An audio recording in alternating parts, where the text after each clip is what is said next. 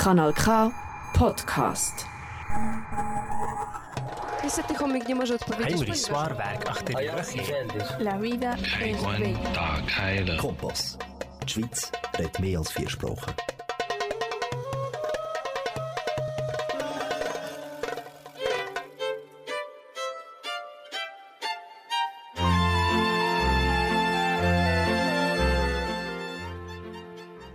Uvaženi poštovani i cijenjeni slušalci Radija Mladost, emisije na srpskom jeziku, dobro vam veče.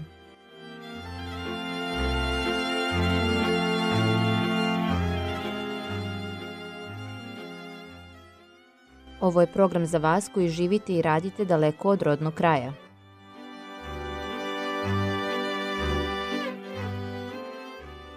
Slušate nas na kanalu K. Program emitujemo svakog četvrtka od 20 do 21 čas na frekvencijama 94,9 MHz, područje Baden-Wettingen 92,2 i područje Zofingen-Olten 103,4 MHz. Program emitujemo i putem interneta www.kanalk.ch, a informacije možete dobiti i putem naše Facebook stranice Radio Mladost.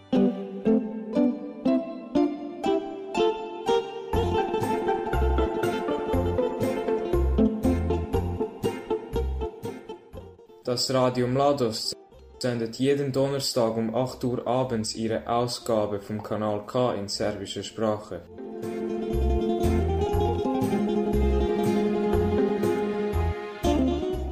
In der Sendung hören Sie über die serbische Kultur, zahlreiche Serviceinformationen sowie gute Musik.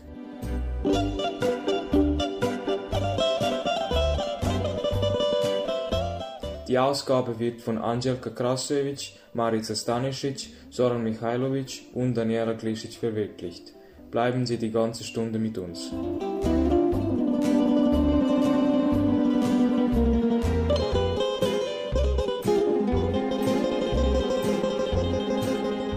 Dobro veče, uvaženi slušalci Srpskog radija Mladost.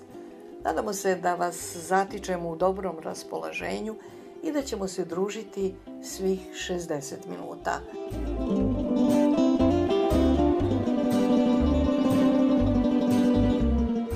Onima koji se spremaju za godišnji odmor želimo da se lepo provedu, ma gde bili, ali i da se srećno vrate svojim kućama.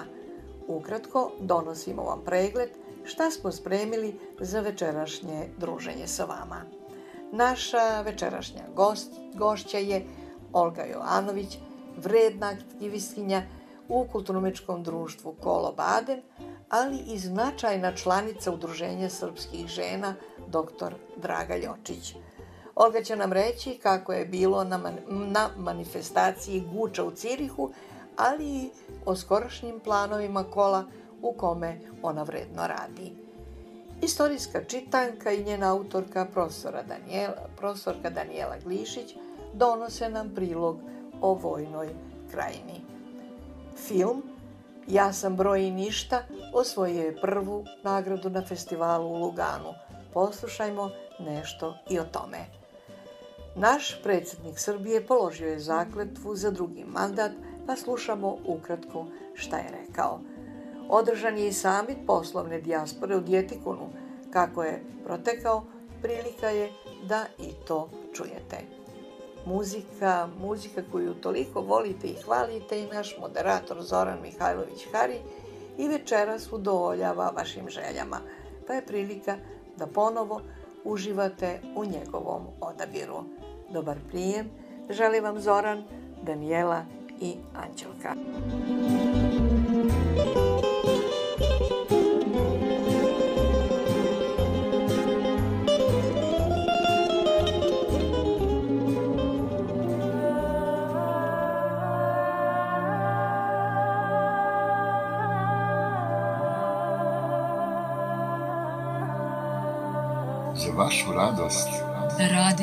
Radio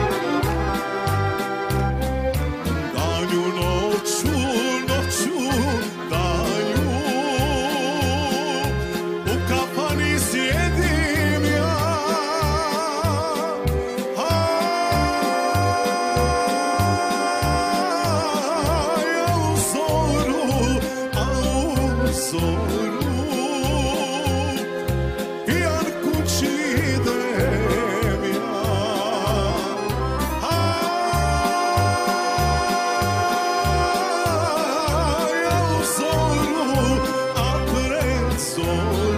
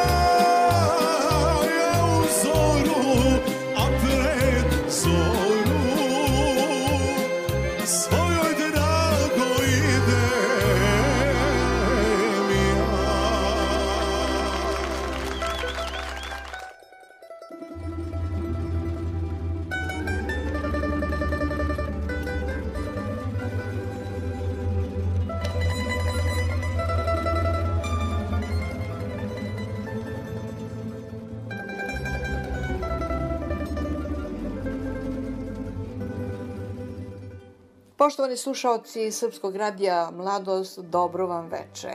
Naša gošća je večeras e, na telefo, putem telefona Olga Jovanović, vredna, vredna Olga Jovanović, članica Kulturnomičkog društva Kolo iz Badena i e, članica Udruženja srpskih žena dr. Draga Jočić.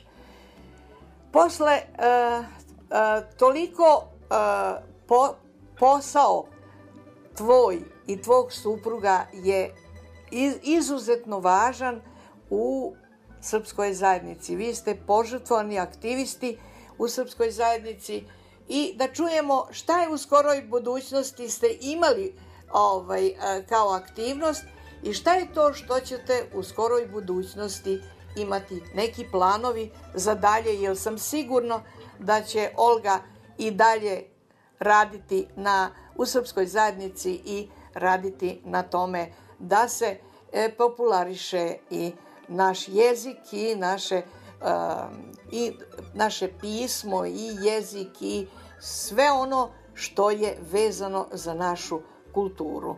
Dobro veče Olga i dobrodošla na Talase Srpskog radija.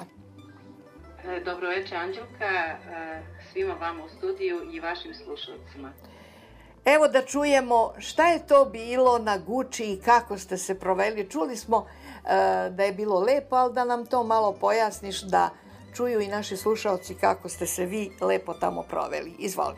E, pa evo ovako da vam prvo o, uvodno kažem da mi je bilo mnogo drago i veliko nam zadovoljstvo bilo što se eto tako jedna velika manifestacija prvi put odigrala ovde u, u Cirihu -hmm. i da je bilo dosta ovaj, velikih štandova e, i dosta naših naroda. Našeg naroda, da. Da, to prvi put mogli da vide e, i osete taj osjećaj kako je bilo u našoj Guči, u Srbiji, tako isto nešto da naprave i ovde kod nas, mm -hmm. ovaj, u inostranstvu. Možemo da zaključimo, Olga, da je bilo sve uspešno, je li tako? Veoma je bilo uspešno i e, ja sam stvarno videla da su ljudi uživali tri dana. E, štand je isto tamo bio, mm -hmm. Baden, koji je, ovaj, su naši mladi iz prvog ansambla vrlo e, lepo to sve odradili i ovaj, bilo je vrlo zabavno okupiti se sa, sa našim štandom, družiti se zajedno i ovaj, naravno da smo mi isto tako želeli ovaj, što više ljudi tamo da dođu i da se družimo, ali isto smo isto na bini mogli da pratimo i ovaj, naše pokoraše koji su odigrali prvi ansambl je tako bio mm -hmm. veoma, veoma lepo zapažen sa našim ovaj, mladim ljudima koji su odigrali ovaj, Vranje. Mm -hmm znači to je igra sa naših južnih prostora, ne se zove Vranje, koja je tako lepo, u lepom nošnju ovaj, bila ovaj, tamo izgledala na, na bini da su imali puno ovacije i aplauza. Eto, super.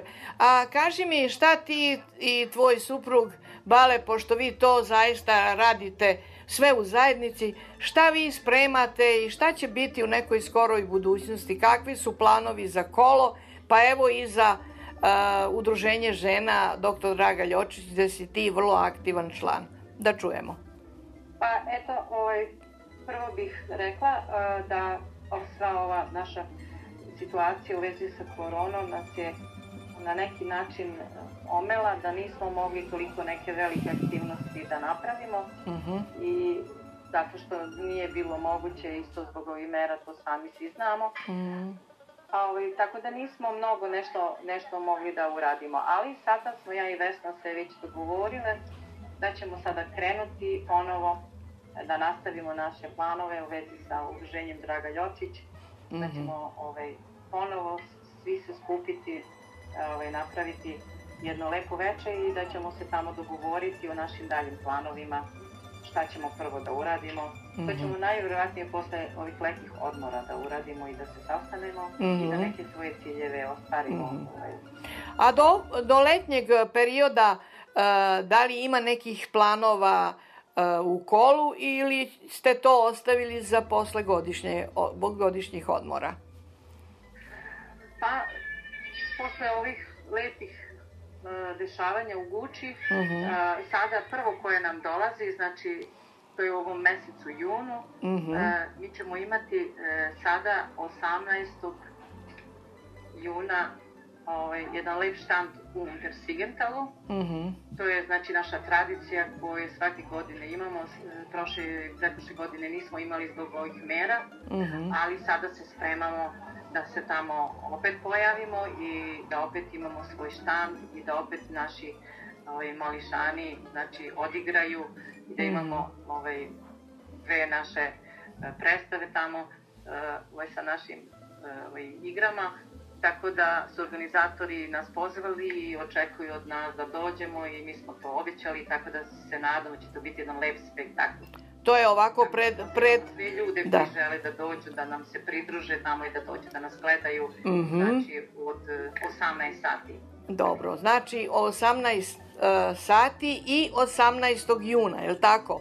i 18. juna. Eto. Da. A, um, Nadamo se samo lepo vremenu. Na, bi, pa verujem da hoće, da će biti ovaj lepo vreme. Pa ako bude i malo kišice, nije tako strašno, ali nadam se da ipak je sad ovo vreme kad, kad je i toplo i kad možemo da se malo opustimo uz ove letnje ovaj, uz ove, ovu le, letnje vreme i ove letnje temperature.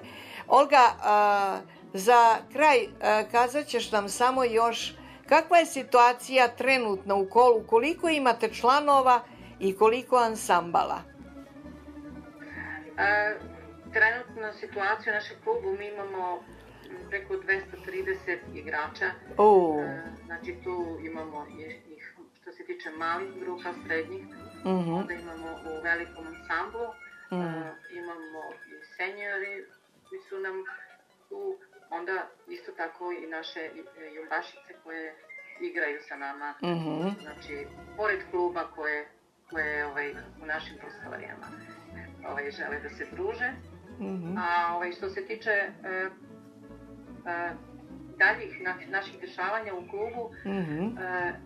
ovaj, skoro je Karlo pravio isto tako ovaj, kod nas dan otvorenih vrata, tako da su nam se dosta pridružili mališani A, super. u mm -hmm. malim grupama i to nam je veliko zadovoljstvo što, što se sada još više ovaj, znači, priključuju. I mi želimo tako da ostane i dalje da nam se članovi što više pridruže, da nam se pridružuju i da, da se uključuju. Naravno, naravno, Olga, jako je važno što imate te mlade, odatle da. idu folkloraši, odatle vremenom se stvaraju, jer kad nema mladih i, i, i male dece od koje će biti kasnije pravi folkloraši, onda to već nije ovaj nešto u redu. A ovde kod vas je baš onako kako treba, što više malih, pa da budu jednog dana pravi folkloraši da igraju onako kako to već kolo zna i ume. Eto. Jeste, mi smo krenuli e, sad baš sa onako malo većim aktivnostima, tako da eto, e, pozvani smo isto da budemo i da učestvujemo u drugim klubovima e, do kraja leta, što smo to prihvatili. Uh -huh. Nadamo se jednom velikom koncertu za 40 godina uh -huh. naših postojanja, da ćemo to ostvariti sada posle leta. Uh -huh. Pregovaramo o tome, uh -huh. da ćemo pozvati sve naše prijatelje i folklorne... I saradnike, naravno. Naravno, ovaj za... Se pridruže da napravimo veliki koncert. E, hvala Olga. Za sve informacije, kada, što se tiče Kulturničkog društva Kola, Srpski radio Mladost vam stoji na raspolaganju. Vi možete uvek da nas pozovete i sve da objavimo ono što vama treba i da naši uh, sunarodnici u Švajcarskoj, a evo, slušaju nas u širom sveta pa da čuju bar oni koji ne mogu da dođu, ali širom sveta da čuju kako to kolo radi i šta sve radi. Hvala ti Olga na ovom uključenju i nadam se u skoroj budućnosti posle 18. da čujemo kako ste se lepo proveli. Hvala vam puno, draga Anđelka, hvala vama i svima vama u, u studiju i uvek nam je rado da se odazovemo ovaj, kad nas pozovete i da dođete i vi kod nas. Naravno, naravno. U, naš, u naše društvo. Tako da sve najlepše vam želim. Takođe, veliki pozdrav za tebe, hvala ti još jednom, pozdrav za Baleta i tvoje dve devojke. Prijatno i laku noć. Prijatno.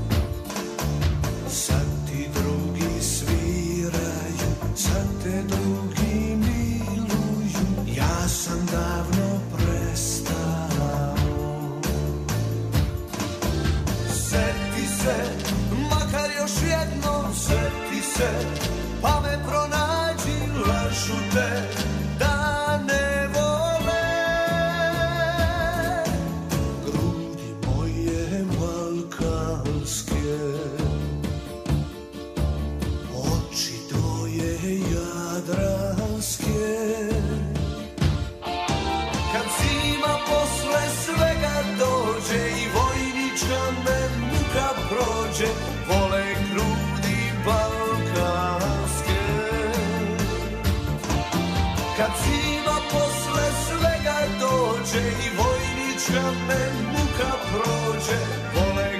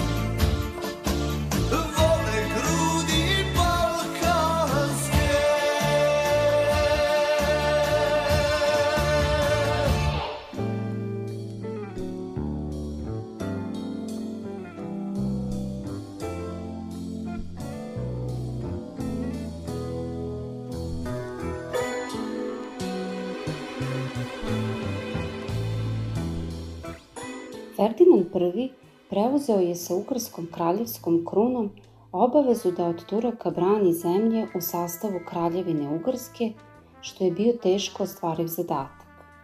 Ugarski feudalni posjednici držali su se srednjovekovnog običaja da pomažu kralju u ratu, tako što su na njegov poziv dovodili na ratište određeni broj vojnika koji su se razilazili svojim kućama po završetku vojnog pohoda.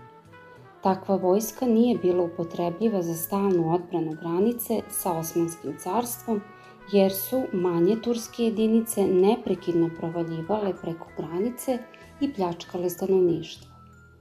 Njihove provale mogle da zaustavi samo vojska koja bi bila stalno raspoređena u pograničnim krajevima, ali za njeno izdržavanje nije bilo sredstava. Turske provale predstavljale su opasnosti za austrijske zemlje, pa je Ferdinand I uspeo da uz njihovu novčanu pomoć obezbedi i plaća vojničke posade u najvažnijim utvrđenjima u opustošenim pograničnim delovima Hrvatske i Slavonije, koje su bile sastavni deo Ugarskog kraljevstva. Međutim, ovaj sistem odbrane nije zaustavio turske provale, pošto su manje turske čete zaobilazile tvrđave i pustošile unutrašnje zemlje.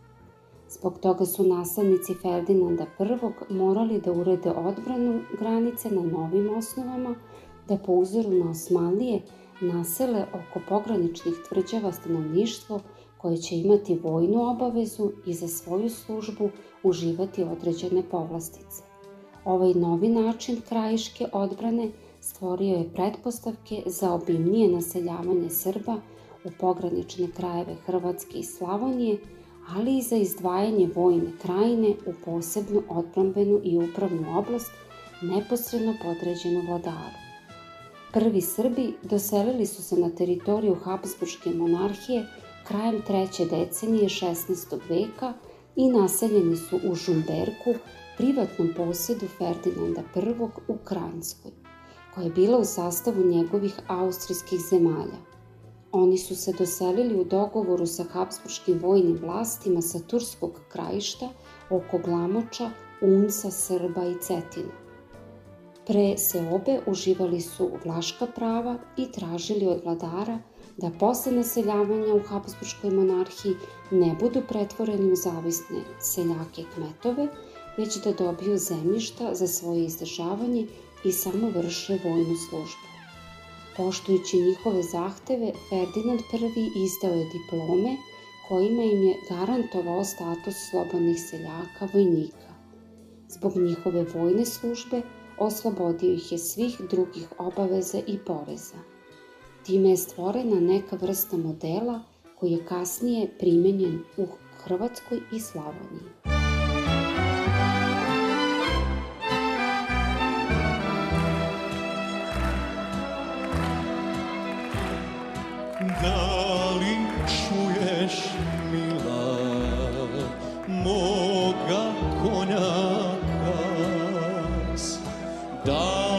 Čuješ sa planina zove te moj glas?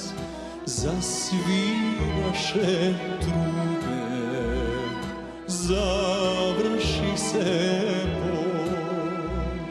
Zvona zvone, zora sviće, vraćam se, rode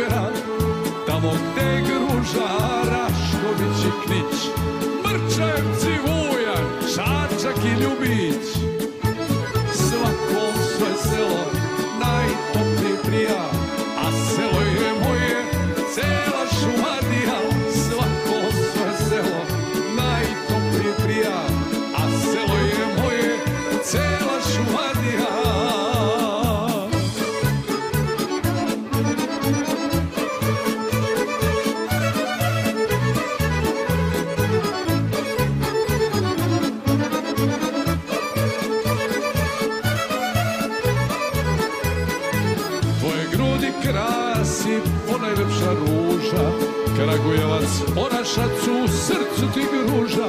Ti si meni draga kao pčeli cvet Ti si moja ljubav i moj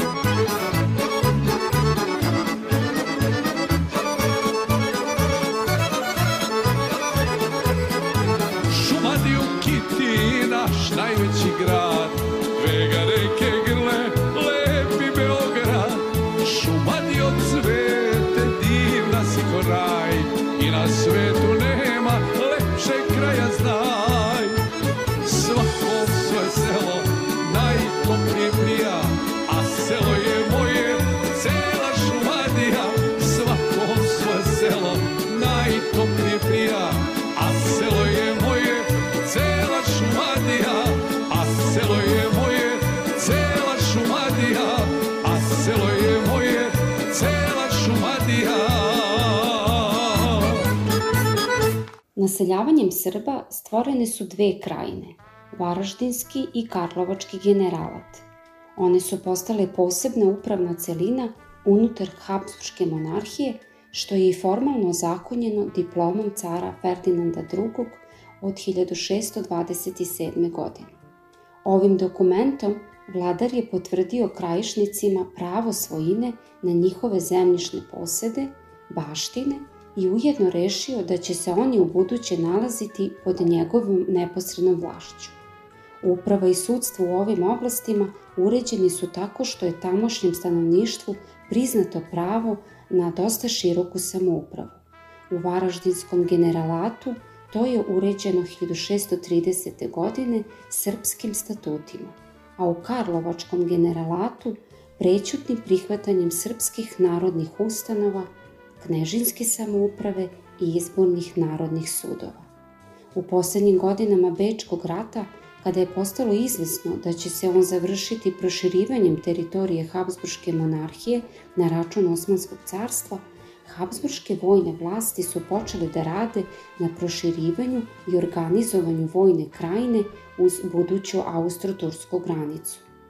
Kada je posle mira u Sremskim Karlovcima povučena granica, već su uz nju bile stvorene nove odbrambene i upravne oblasti krajine.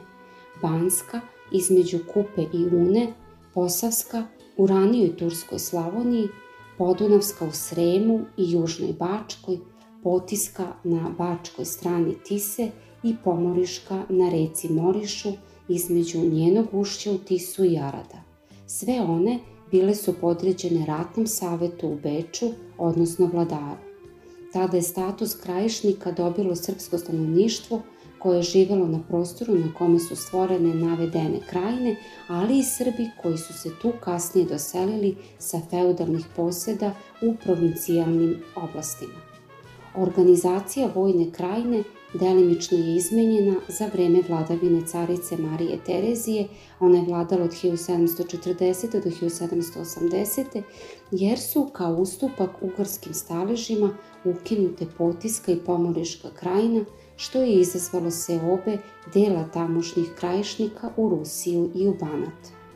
Proširivanje i preuređivanje krajiške organizacije krajem 17. i tokom 18. veka imalo je jednu važnu posledicu. Najveći deo Srba u Habsburgskoj monarhiji nije bio pretvoren u zavisne seljake. Oni su kao krajišnici bili vlasnici svojih zemljišnih posjeda i nisu plaćali poreze na zemlju koju su posjedovali i obrađivali, ali su do posljednjih decenija 19. veka bili dužni da drže straže na granici i učestvuju u ratovima Habsburgske monarhije u Evropi. Zbog toga su dobili uniforme po uzoru na regularnu vojsku i ujednačeno naoružanje. Tada su otvorene i vrata za napredovanje njihovih sposob, sposobnih oficira u vojnoj službi, pa je već u drugoj polovini 18. veka nekoliko Srba dobilo najviše vojne činove.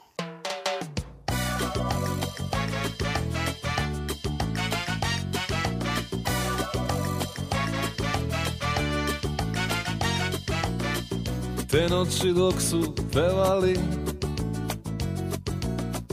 Veliki modri talasi Na vrhovima prstiju Na moje srce stala si. Hteo sam da ti pokažem Gde nebo more preseca.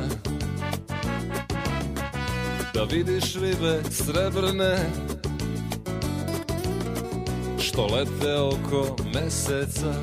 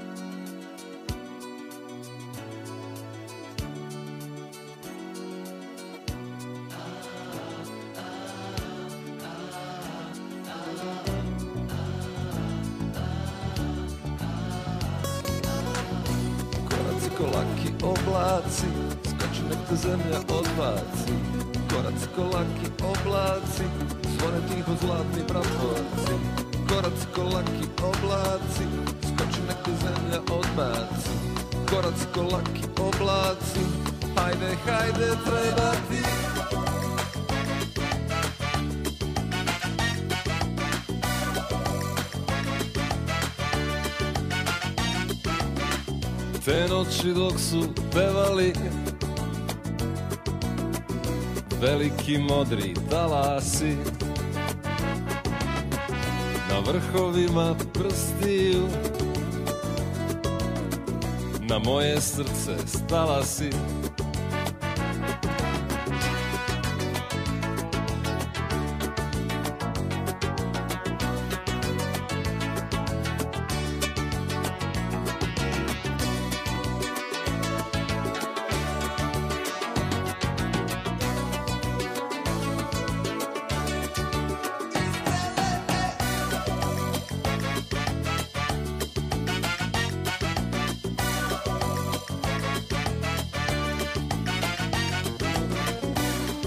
ko laki oblaci Koraci ko laki oblaci Skoči nek te zemlja odbaci. Koraci ko laki oblaci Gore zvezde zlatni praporci. Koraci ko laki oblaci Hajde, hajde, treba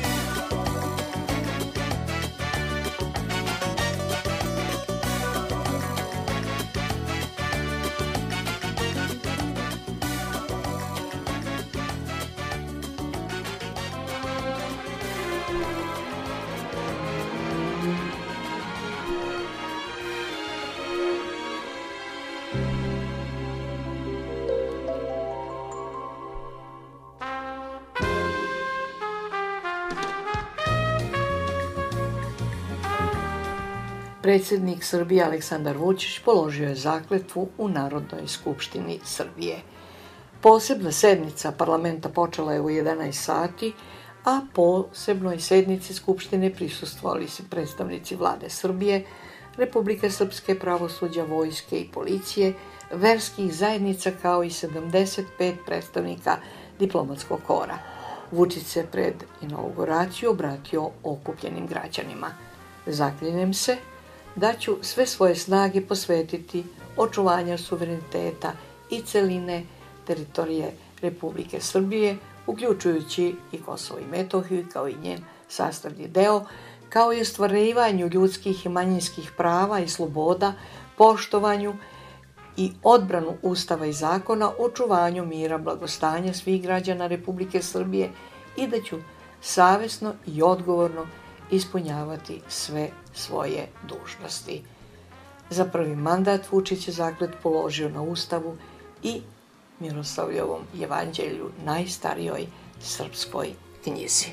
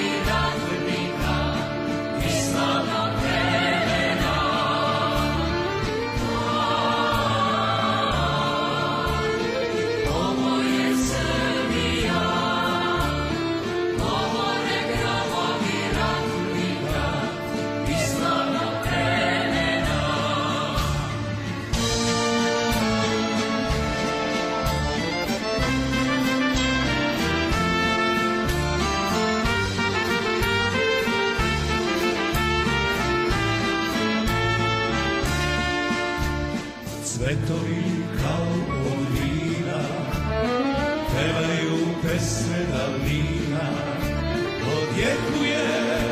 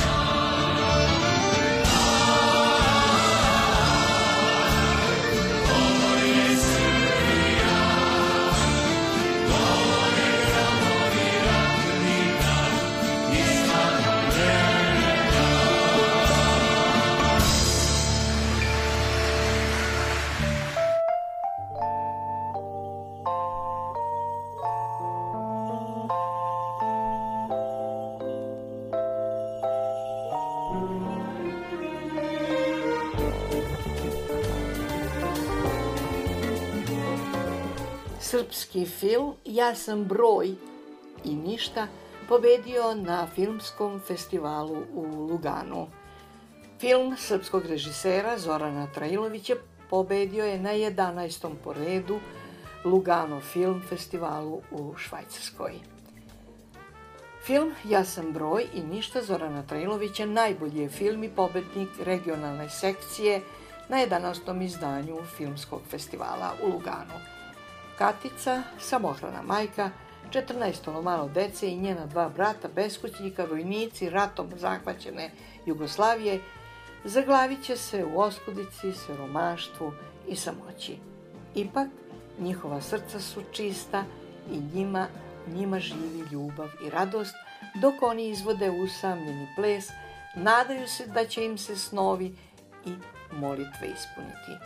Njihovo putovanje nas tera da se zapitamo da li su nas životne prepreke stvorile ili su stvorene za nas. Zoran Trailović rođen je u Novom Sadu gde je diplomirao slikarstvo i grafiku na Akademiji umetnosti, a magistrirao je na interdisciplinarnom studiju Univerziteta u Novom Sadu. Doktorirao je na temu simbolika likovne umetnosti Roma i evropski sistem kulturne vrednosti i time pokazao da etničko poreklo nije presudno u sticanju znanja i oblikovanju čoveka. Trajlović je multimedijalni umetnik koji se danas bavi slikarstvom, komponovanjem i filmskom režijom. Čestitamo i gospodinu Trailoviću i naravno našem srpskom filmu Ja sam broj i ništa koji je pobedio na filmskom festivalu u Luganu.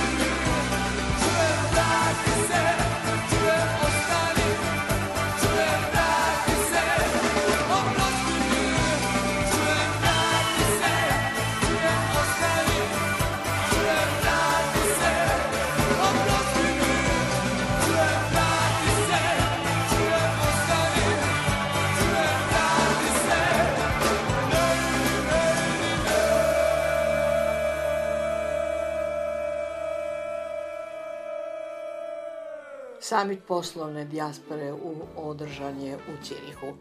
Udruženje srpskih privrednika Švajcarske održao je 13. i 14. maja 2022. godine samit poslovne dijaspore u gradskoj hali Djetikon pored Ciriha. Ciljevi samet, samita su podrška srpskim kompanijama u Švajcarskoj kao i poticajem ekonomskog razvoja i saradnje između dijaspore i matice. Tokom trajanja dva dana samita u okviru Privrednog sajma i ekonomskog foruma sastali su se švajcarski i srpske kompanije iz sektora energetike, informacione tehnologije, medicine i nekretnina.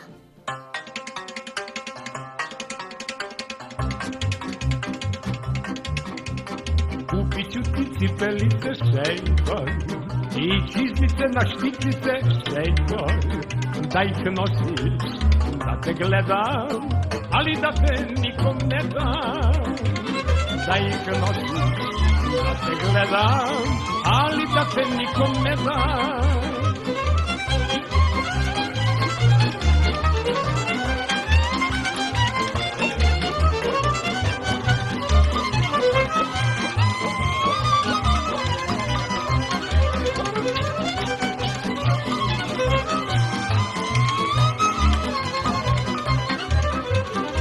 Vragolaste oči mala imaš I sa njima sve okolo snimaš Amo gledaj, ne prkosi Nemoj da te đavo nosi. Amo gledaj, ne prkosi Nemoj da te đavo nosi. Kupiću ti vinduše od zlata Jer ti srcu odškrinula vrata Da ih nosiš da te gledam, ali da te nikom ne dam.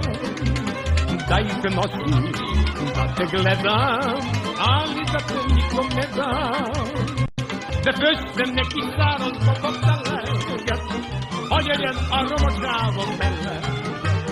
Sanum, banum, sanum, älskar barum, jag är betydligt én szánom, bánom, szánom, elfogyott a párom, jaj, de szégyen lesz magam. Na most primát vágyi!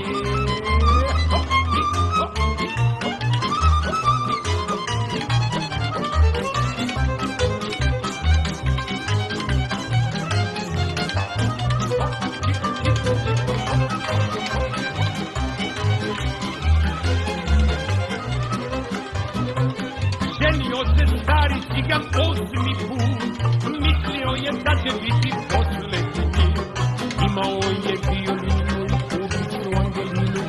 Stari šešir i kaput. Imao je violinu i kubicu Angelinu, stari šešir i kaput. Aj, aj, aj, aj, aj, bolestan sam ja, popio sam, što sam imao, sad sam opet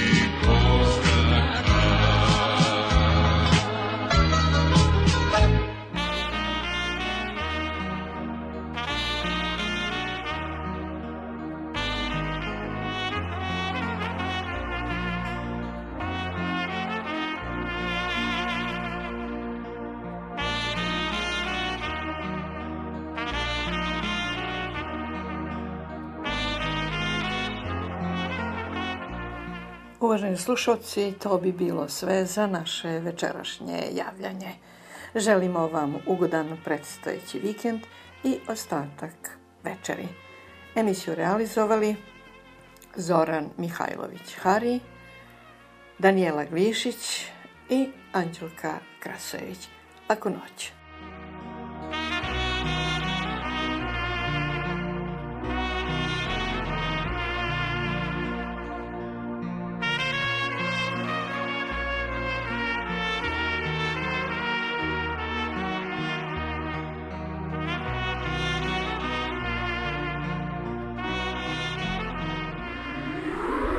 Das ist ein Kanal K Podcast.